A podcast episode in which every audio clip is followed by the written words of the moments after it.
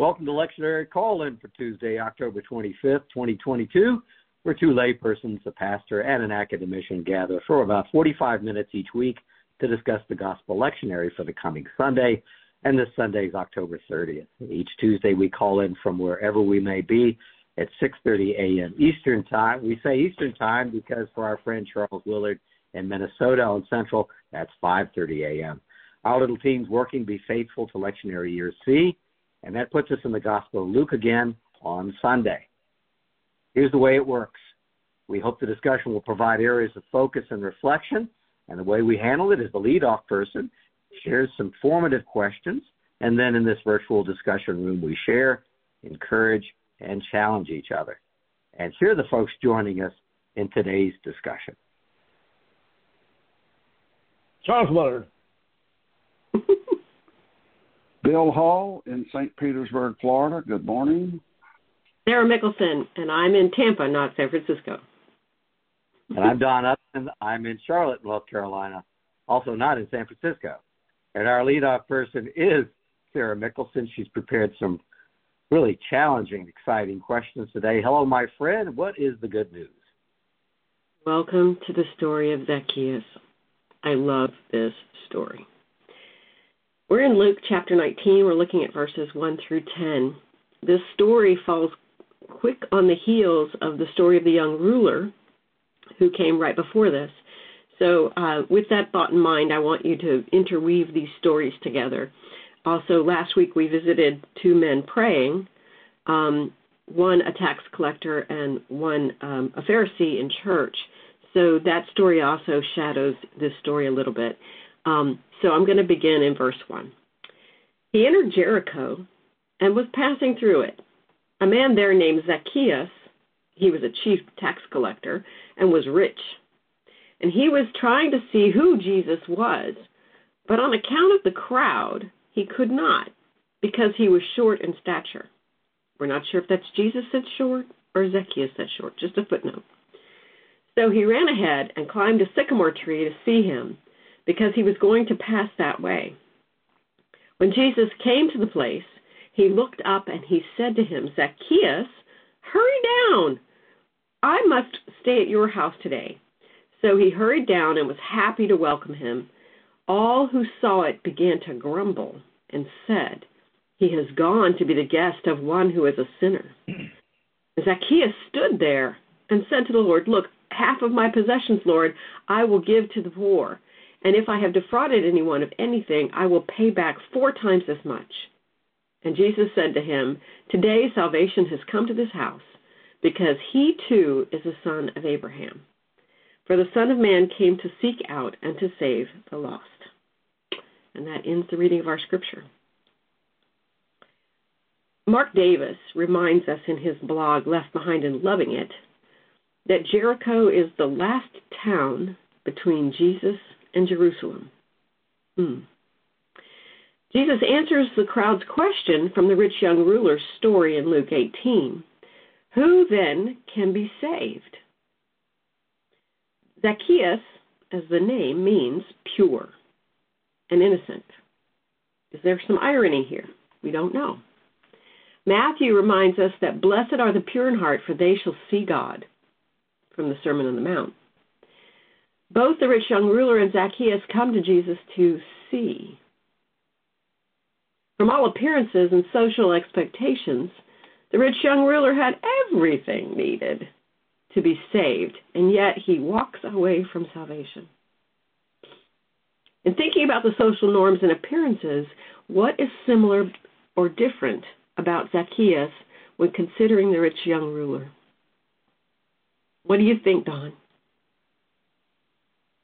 Thank you for the question. A good, I, think, a great one for folks that are preparing for discussion groups and classes, which is part of our mission uh, for the listener. Both men, I think, are managing systems beyond the scope of most people. Uh, they and their systems impact more lives than most, and each has controls over the flow of assets. So there's some similarities there. I see a great deal of uh, economics and village dynamics in their work, I think. And on the other hand, the rich young ruler appears to be an accepted authority, accepted, I'm underlining the word accepted authority, dealing with infrastructure that is important to many of Jesus' listeners, while Zacchaeus' title and his behaviors make him an outcast to those who understand and accept the rich young man's role and title. There's a difference. And I, I think, Sarah, the vibe on the street and in the rooms where the two men may enter on any day is palpable. The differences are palpable, I think. So they're quite different. Um, and in getting into the story, there's an implication that the assets are neither good nor evil in their own right, which I think is uh, can be a danger. That the, it's not the asset; it's the heart. But when combined with the title and the behaviors, the assets really matter. There's also the implication that the assets don't necessarily shape the heart of the wealthy at all. I, I'm drawn to that. At least wealth doesn't have a definite outcome when it comes to the hearts of its possessors or controllers. Uh, you know, there's all kinds of sayings in world history about how you know wealth corrupts and wealth wrecks us, and I, I think there's a little distance here on that one. It's more about the heart. Uh, so I, I'm wondering, is it possible the rich man saw his assets as his own without further insights or consideration? So it's it's the uh, it's a it's a story of exclusivity, and the exclusivity of thinking and behavior, not necessarily the money. Uh, and Nicodemus saw his assets in a more dynamic way, even though he may have misused them. He saw them in a more dynamic way, and in the context of his faith, and in the context of the observable world. Hey, Sarah, I heard you say the word "see" a couple times. Uh, so he he he he he absorbed the observable world in a different way. And in that way, I'm thinking Jesus is lighting up the systems map as Nicodemus has this experience. I mean, Zacchaeus has this uh, this experience. It's like he's lighting up his synapses, but the information's already there. So the rich young man gets the interpretation of the eye of the needle thrown at him. Nicodemus, uh, Zacchaeus gets uh, words like salvation. So you've got one, the eye of the needle, the other is salvation. And I wonder if it's more like with the eye of the needle, someone is drawing a picture of what you think the eye of the needle is. And in one, you have a person that's trying to shove a giant bag of gold coins through the gate and they can't do it. And then a different illustration paints a person attempting to pass through the gate, just a person, and it works. And the third illustration shows a person with a giant bag of coins with his arms wrapped around it, and he can't get through the gate either. So I'm suggesting that the starting point for the comparisons you suggest, Sarah, is exclusivity thinking. That it puts such guardrails on our ability to interact with the fabric of society. You can't see it. And Zacchaeus had it. He had the capability. It was a real breakthrough. I do think about synapses lighting up when you think about systems. So those those are my starting points, Sarah. Thank you, Don. Charles, what are your thoughts? You're muted.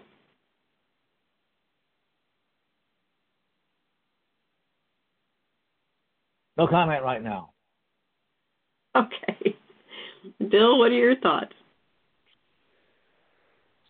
Sarah, it surprised me a bit when I got your questions that I don't recall ever it ever occurring to me to put these two stories side by side. So uh, you prompted something new for me. Um, interest a couple of notes, and, and thank you, Don, for your description about the economics. I want to listen to that again when I watch this recording.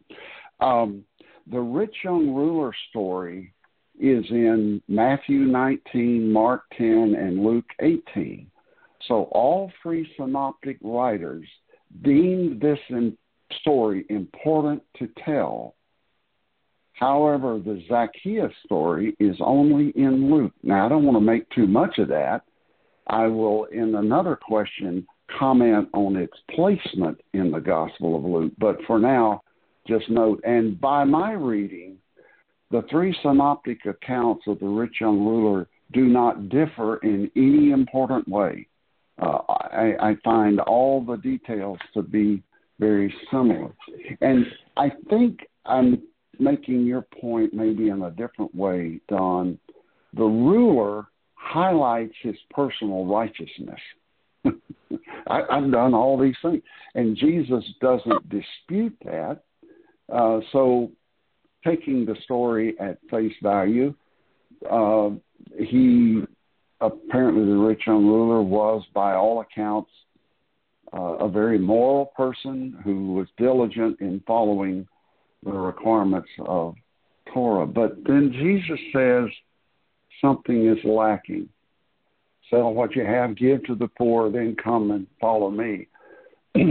Matthew and Mark, in their account of the rich young ruler, uh, do not record the man's response, but Luke adds, when the ruler heard this, he became sad, for he was very rich. That juxtaposing of richness and sadness is fascinating for me. We may be well advised not to make too much of it, but there's a poignancy to that, that he has so much, and yet there is a sadness.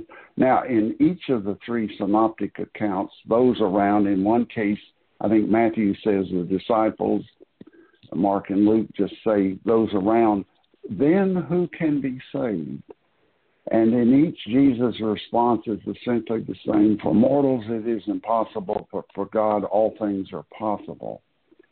Now, by contrast, Zacchaeus, according to Luke's account, he immediately promises to seek to make amends, demonstrating that with God all things are possible.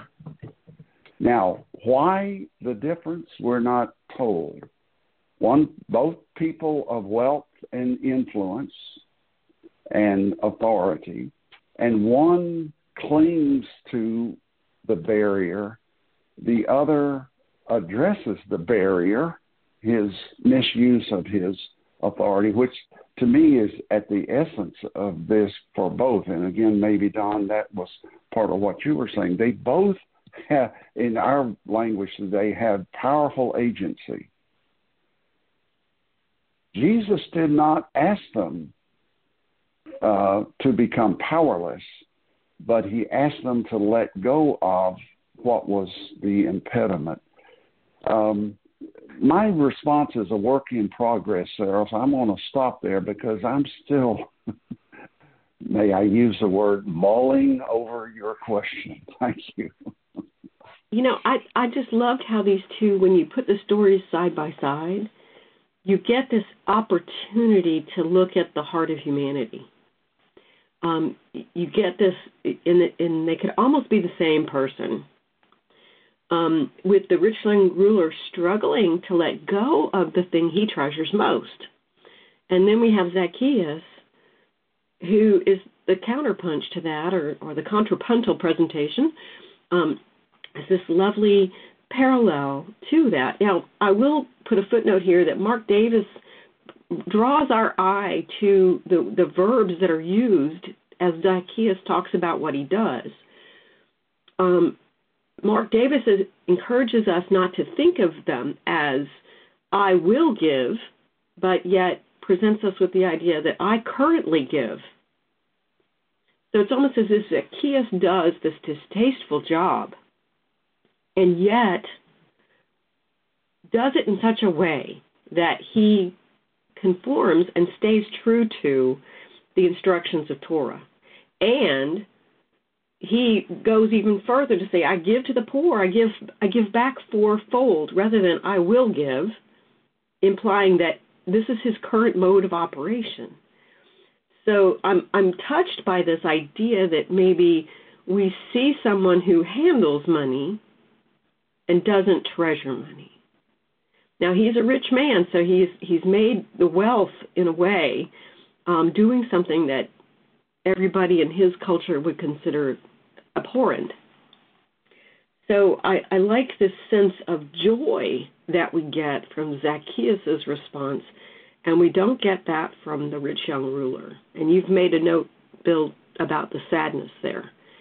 Um, and Don, I think you're right. I think that the rich young ruler feels the money generation was his doing and was it is his wealth, his, his sense of um, what his heart is about, um, and that it's his assets versus God's gifts. Whereas Zacchaeus sees the situation slightly different. Um, I think that as human beings, we struggle with this. I think that, that as Americans, we struggle with this. Um, I wonder how often we choose to imagine the goodness that comes to us as our own doing and not as the bounty of God falling on us in a way that is similar to that of our neighbor and and, um, and those around us. Um, so I, I kind of wanted to refocus a little bit on uh, Don. You touched on it the the good and evil of the heart, and Bill, you spoke a little bit about it on just the perspectives of of the rich young ruler versus Zacchaeus and the work that they do. So I thought it was really valuable to to look at these two characters side by side and introduce ourselves to them and say, do you recognize parts of this and parts of that? Do you these characters? And where does Sarah, where, where should our heart be? Yeah. excuse me. I just I wanted to make sure that I didn't miss something out along the way here. In my in my translation, verse nineteen eight, Zacchaeus said uh, stood there and said to the Lord, "Look, half my possessions I will give to the poor, and if I've defrauded anyone of anything, I will pay. I will pay back." He, he, he's not saying I do this. In my translation, Mark Davis points out that the New Revised Standard Version suggests that it's future tense, but the actual text is present tense in the original text. And Sarah, Mark Davis is not the only commentator to raise that possibility of translation. okay. And I say it's a possibility of translation and not the emphatic understanding. But the idea being that maybe Zacchaeus was already doing these things. Doesn't and that, does doesn't that mess up the some of the ways in which the whole thing is interpreted? Or does it answer the question better who then can be saved? Or let's do it both ways when you're leading a group. I dare you. do it both ways. Because two days down the road, if Charles is right, he is doing it. This is the place in time. So you scoot it down. He is or he will be. For me, it's uh, no matter which way you put it, I believe I will. He's going to do it. There, there's no debate about is he going to do it. I mean, he's going to implement. Now, if he's done it in the past, he's actually doing it. If he's going to do it in the future, there's no. There's not a cliffhanger like he's going to go back and he lied. He's going to do this. Yes. That that's the central point. And, and uh, to your point, Don, we've talked about this before. Sometimes doing the work of the Lord doesn't mean leaving your job. Sometimes doing the work of your Lord means doing your job to the best of your ability. And I like the idea of both of those. So, Charles, you're right. I, I just think that we have um, the opportunity to consider Zacchaeus as both going to do or Zacchaeus already does these things. Now, it seems to me that if Zacchaeus were already doing these things, he wouldn't necessarily be the most despised person in the room. So, I, I'm, I'm kind of on the label is so abhorrent he can't get out from under it, but he still ha- he's still doing. He can't. Yeah. He's how about he's trapped? I mean, he's tax collector till he died, and he will be despised. Yeah. But he still does. Right. So that, for me, the, the laying these two characters side by side is a, a great insight to me, especially when the question being addressed is, "Who then can be saved?" And I think Jesus does some, and maybe Luke too, choosing to put this story right following the rich young ruler story, brings us to that conclusion. Um, it may be artificial in the part of Luke, Luke doing it for us, but I think that we're given that opportunity to lay them side by side. Does that help? You're the boss. Question number two What connection do you make between salvation, homecoming, and the idea of being who you are, where you are? Um, supposed and uh, being who you are and where you are supposed to be. Um, I want to thank a, a commentator, uh, somebody that made comment to one of Mark Davis's blogs. His name's Fortin Church, and he made this comment in October 30th, 2019, but it set my mind to spinning, so I really liked it. Um, so, what connection do you make between salvation, homecoming, and the idea of being who you are and where you are supposed to be? Keeping in mind that we have several items in chapter 18 um, and in the book of Luke, being the prodigal son, the lost coin, the lost sheep, and a couple other things that have come home. Um, how does that relate to salvation? And is there a connection in your mind? What do you think, Bill? Again, an interesting juxtaposing, Sarah. I, I saw that comment also, uh, but I'm grateful that you picked up on it. Um, in our text, it says that when Jesus came to the place, he looked up and said to him, Zacchaeus, hurry and come down, for I must stay at your house today. so he hurried down and was happy to welcome him. And then um, in uh, Luke 4, where Jesus is preaching, and when he finishes the scripture, he says, Today the scripture has been fulfilled. Now, I know you didn't highlight the word today, but I think that sense of immediacy, um, you know, the thief on the cross, today you will be with me in paradise. I, I find that encouraging that it's not just a future hope, but today, today, here and now, uh, Scripture can be fulfilled. Now, I'm somewhat repeating what you said, Sarah, in question one. Zacchaeus does not say he will resign from tax collecting. Your your question is of being where you are supposed to be, nor does Jesus ask you to do.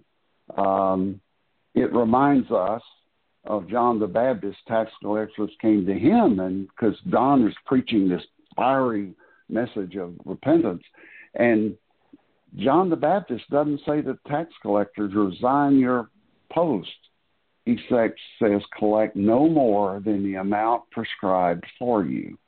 Now, where I go with this may or may not be legitimate, but it strikes me that we all live in systems of governance that have within them some form of injustice. I believe that.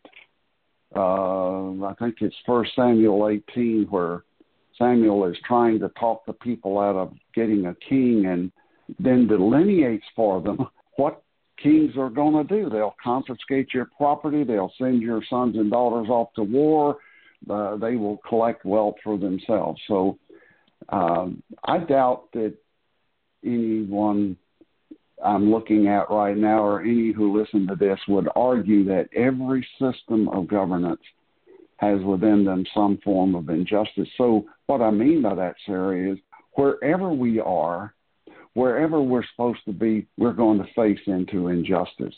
Uh, and we've commented many times in Pinellas County, I'm involved in FAST, you folks in Hillsborough County Hope.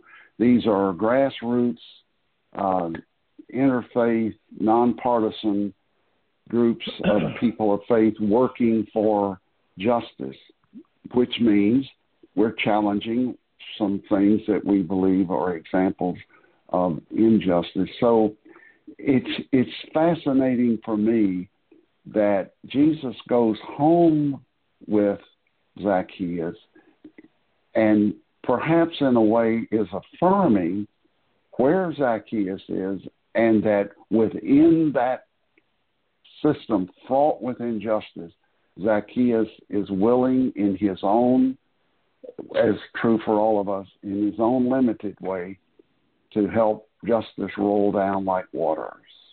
Thank you for the question. What do you think, Charles? Sorry, whether I've turned. I, am I on now? Yep. Okay. Um, I do want to share something that I ran across in the process of preparing for these uh, this this conversation, and it was a um, it was an article by a, a, a professor and a teacher and a scholar that I've followed often. Her name is Barbara Brown Taylor, and she writes, uh, and I commend it to you because I'm not going to try to read or summarize the whole thing, but she writes about a story. Uh, it's a story that uh, where she took some of her college students uh, off into, as it were, in the in the woods. Ten of us went to the church parking lot one hot sun August morning. After having exchanged sticky hugs and anxious par- parents, we piled into our late model Ford rental van, drove to the land of tar and paper pat shacks with skinny dogs in the yard. Our destination was Barnes Mountain, and she goes on to describe their their encounter with this other group of Christians who were engaged in doing some work that, uh, well, what city slickers would be doing, loading 50 pound uh, bags of mortar with a rusted out wheelbarrow. In the end, uh, they get they make friends. One of the resident, one of the people in this group is a, is a person named Dwayne, and they they like Dwayne. Dwayne becomes a, a, a collegial part of the group, and everything works well. And then at the end, uh, they've got they they they all recognize, or themselves they recognize that that uh, Dwayne is in a, in a in a completely different context from them, and they they they feel bad about this. But Dwayne, he doesn't say anything in the group, but later Barbara talks to him, and it, it turns out he was astounded. He didn't think of himself as being so bad, uh, or in such in such in such tough straits. He said, "You call me poor." I never thought of myself that way until you said it. I have all these woods around, uh, running around in. My grandma and granddaddy who love me. I got a whole shed full of rabbits I can play with anytime I want. Does that sound poor to you? And so she goes on to talk about her own reflections about this. And at the end, she says, Ever since Dwayne ranged my consciousness, I have wondered what it would be to be Christian in the community to hear ourselves praying for the rich as earnestly as we pray for the poor.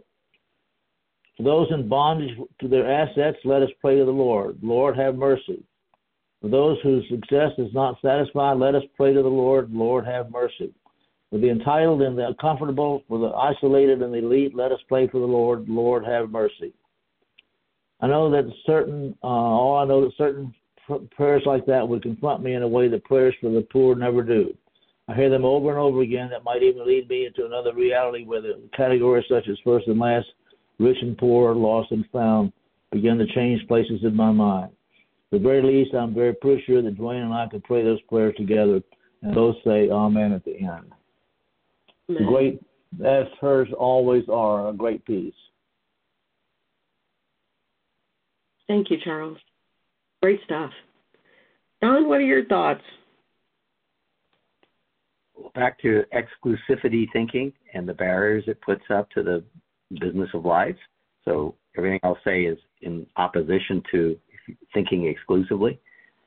And it's almost like the exclusive thinker, if you said to them, well, you know, the creek you live on is actually connected to a broad ecosystem of tributaries and a watershed. And you're like, no, I live on a creek and it's right out my back door. I don't have any knowledge of something flowing to it or or down from my creek. I can I can throw gasoline in my creek and it doesn't affect anybody else. So that's exclusivity thinking. And I, Bill, I'm just really attracted always to w- whether he's changing now or not. Charles is challenging us to think about he's going to change. He's in the process of changing. That it's he's getting back to work. Uh, so my summary is get back to work and do it properly. And that's heartening to me because that's all I've got get back to work, and do it properly. It's a, you know meditation on the ethic of living and thinking, not exclusively, but understanding the systems that you affect. Bill, I think you talked about these folks have special agency in the world they live in. So do it in a more excellent way when you go back, or if he's been doing it, keep up the good work. Keep doing what you're doing. I remember Bill Wallace, who used to teach the lectionary class at Palma Ceia Presbyterian Church in Tampa uh, for generations, when this would come up, he would emphasize the 4X four times. So for Charles's position, going to 4X, uh, I'm paraphrasing Bill, but it represents the violence done to individuals in society. That it's it's tied to uh, a number or um, the math that is indicated how you are made whole. Whole isn't just restoration of what was lost. It takes 4x to heal the violence that's been done to the fabric of the community. Or if he's already doing it, he's doing 4x, understanding the violence or potential violence that the systems can do, all coming back to him. And, I, and that gives me a perspective about what, what's what's going on here in the answer to your question, Sarah. So it goes back to the, the fabric of society and understanding what it looks like, kind of like the ecosystem, and seeing that instead of an exclusive view of what wealth looks like. So here's Jesus dealing with restoration in his ministry and healing, uh, unity, and uh, I think in a lot of ways the 4X view is the role of the church. This may be what we're doing, that we see that we are charged with having a special view of what the fabric of life looks like and the hard work, the daily hard work it takes for restoration. So we can live and be together.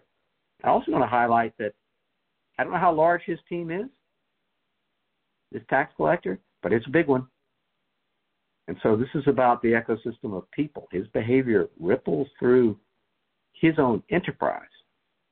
And we're all, many of us who listen today are involved in enterprises or a, a number of enterprises, or you're volunteering. You're part of a people system. And I think he sees that too. Uh, I'll wrap up by saying I had the privilege of spending the last few days with some dear friends of mine I haven't seen for 30 years. And each one was working in a and they're systems thinkers and they're people thinkers. Nothing ever came up about the assets it took to do their work, the platform that they run on, the money it takes. We never talked about that. What they talked about were the people, which were essential, the the systems that they affected. One person was in providing products that make our lives better and healthier. Another person is a very important person in the American justice system and the third person is in defense and security and thinks about safety of us every day. But each one talked about the ecosystem and the people, and they had this field of vision. Never wealth never came up.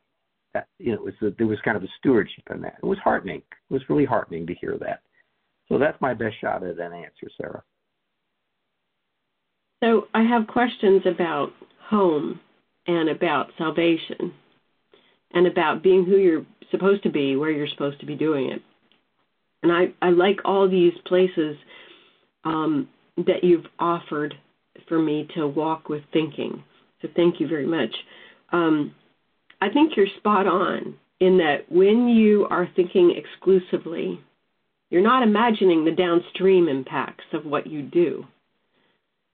They say if you want to solve a problem, you have to go upstream of the problem to see what is causing it and where it could be fixed. Um, one of the challenges that we have in places where water resources are scarce um, and natural disasters occur. Um, right now, they're seeing cholera in Haiti because so many people have um, have not had access to clean water and don't have the resources to get into upstream systems for drinking water. So people are being exposed to E. coli in the water, and it's causing all kinds of problems. And I think that's part of our situation um, as human beings. If we are thinking exclusively, we don't imagine what other people cope with, what other people have to deal with because of what we do. And that doesn't look like home. That doesn't look like homecoming. That doesn't look like salvation to me. And and I want to posit the idea that home and homecoming are not a geographical location, with people who are biologically the same as you or have the same um, last name.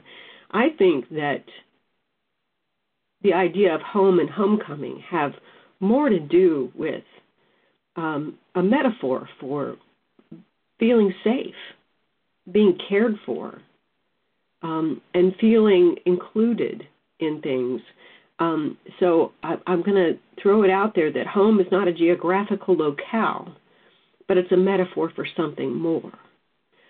And that salvation occurs when your your eyes are looking outward and not inward often, and that the fact that Zacchaeus is looking for Jesus says a lot. Um, the rich young ruler was also looking for Jesus.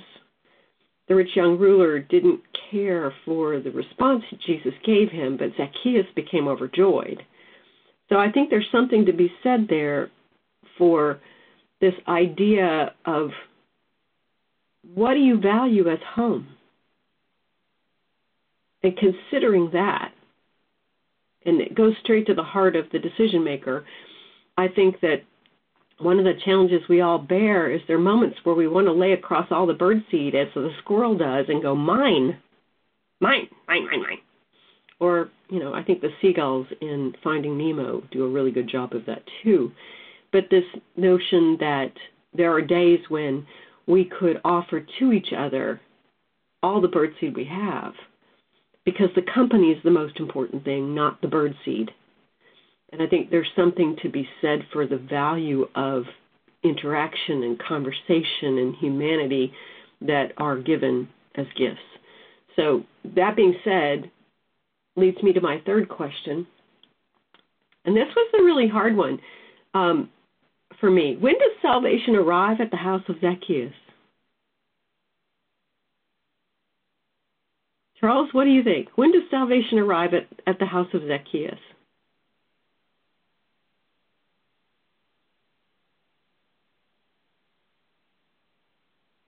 It was already there.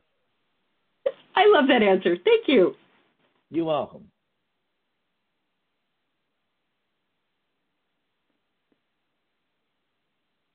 What about you, Bill? When does when does salvation arrive at the house of Zacchaeus?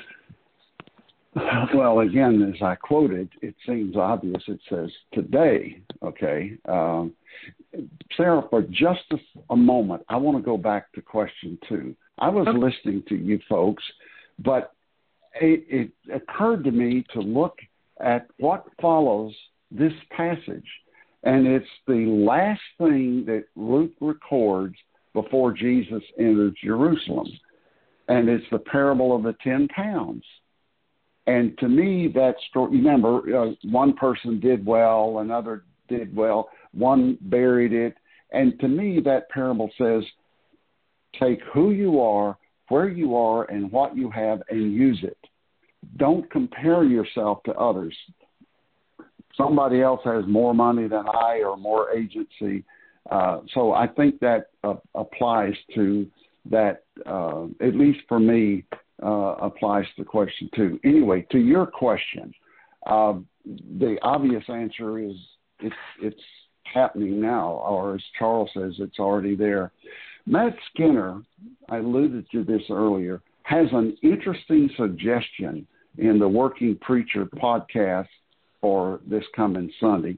He says that it's important that this story occurs where it does in Luke. And I've already noted only Luke records this story. Now, what Matt Skinner suggests is that previously wealth and tax collectors are generally seen in a negative light. Last week, the tax collector is self righteous. He's praying to God, Thank you, God, that I'm not like other people and um, uh, other ways in which wealth, and Jesus says it's very difficult for a rich person to enter the kingdom. And I don't recall that Matt Skinner gave an answer. For me, Luke putting this here is a dramatic example of the rest of what Jesus said. He said, It's difficult for a rich person to enter the kingdom, the people said, Well, then who can be saved? To your question about salvation. And Jesus says in all three accounts, humans can't pull it off, but God can. I'm, I'm paraphrasing, obviously. So to me, Luke ends the journey narratives, or close to the end, with a powerful story of the grace of God, grace of God at work in unexpected people and unexpected circumstances. God is full of surprises. And this is a minor detail of grammar. We are told that Zacchaeus wanted to see Jesus, and Jesus chose to see Zacchaeus. It says Jesus looked up into the tree. I think that's the gospel, that God wants to see us. And my closing comment salvation is not defined here a whole other question would be what does salvation mean? And I think that leaves us to explore what it means for each of us in our lives. What is clear is that God is at work in surprising ways, which ironically are dismissed by the righteous. In verse 7 in this passage, all who saw it began to grumble and said, He has gone to be the guest of one who is a sinner assumedly all who saw it included the disciples as well as others. that juxtaposing, I think, is is powerful. And in the very last verse of this sentence of this passage, for the Son of Man came to seek out and save the lost. And then he enters Jerusalem. Thank you for the question, Sarah. Um, Don, what do you think? I'm thinking. Well, first of all, my first I've written down it already has. So I was with my friend Charles Willard, but it is already happening as well. Because you have to look. You, I think with salvation, you can look at it through a timeless lens, and you can look at it through, through a today lens. I think we. I get what this passage says. We get to do both. So it already has, so you could think about the promise. It's going to happen. God, this is going to happen. Jesus has set his sight on Jerusalem. Nothing's going to stop him. It has and it will. And in this way, the acting out of the new way of looking at the business of life, whatever our enterprise, the daily work is, that is the work, uh, looks towards the church, looks towards, Bill, you're talking about this is the last stop along the way to Jerusalem. It looks towards the cross. So I think there's something here for everybody on a timeless basis. The promise is not finished yet, but for all times, this promise is going to be kept. I like the simplicity of the work is already being done. You could call it a mini advent rel- rel- related to salvation. The taste, the feel of salvation is the knitting together of the fabric of life, which has been damaged and it requires 4x work in order to make it right. I feel it. So if salvation is to come, I can feel it. It's there. If salvation's taken place, I believe that Charles it already has. It's living, breathing every day, being aware that your enterprise might be different than you think it is. The way you touch people and what you're doing might be really different. So I, I think what what concerns me is in, in in the world today, if someone is is doing the 4X work, and if they're inspiring the people they work with to think differently, to think about the people and the fabric of life around them, I know a lot of leaders like that. Thank God they're out there every day, inspiring and motivating people to do these kinds of things in their enterprise. If they had the wrong title, would I ever see what they're doing? If tribalism would separate me, American tribalism, from seeing behind the scenes what they're really doing, I'm sorry to say I might get caught up in that, in that superficial way. What is that title? Who are they? You know, how do we characterize them? Do we really see the business of life behind the scenes? And does it mean I can't see salvation? Can I not taste the the work of the Christ? I'm I'm not sure, but I think there's a warning in, in there for me. But uh, I'll wrap up, Sarah, just by saying I'm excited that the business of life is the center of the universe and what we're called to do. I just hope that and pray I can do it in a more excellent way. We can do start every day like that. I pray I can do it more in an excellent way today. Thanks, Sarah. Um, this year, our stewardship theme at church is um, a quote from Zephaniah that talks about, I will gather you and bring you home. And that colored my thinking as I was moving through this particular study. Um, I will say that one of my most favorite benedictions goes like this Depart in the fellowship of God the Father, and as you go, remember.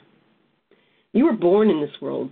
By the, by the goodness of God, you were born in this world. By the grace of God, you've been kept all the day long. And by the love of God fully revealed in the face of Jesus, you are being redeemed, even to this day.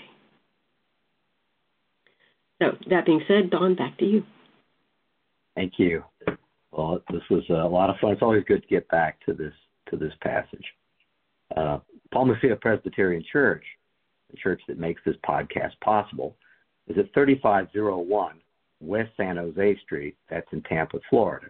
And for more information, you can go to palmaceia.org. That's P A L M A C E I A dot org. We commend that site to you for great sermons, meditations, prayers, study of Scripture, disagreements, like we have on this podcast sometimes, encouragements, outstanding music, opportunities to participate in communion. So check that out. And you're always welcome. And we'll see you next time.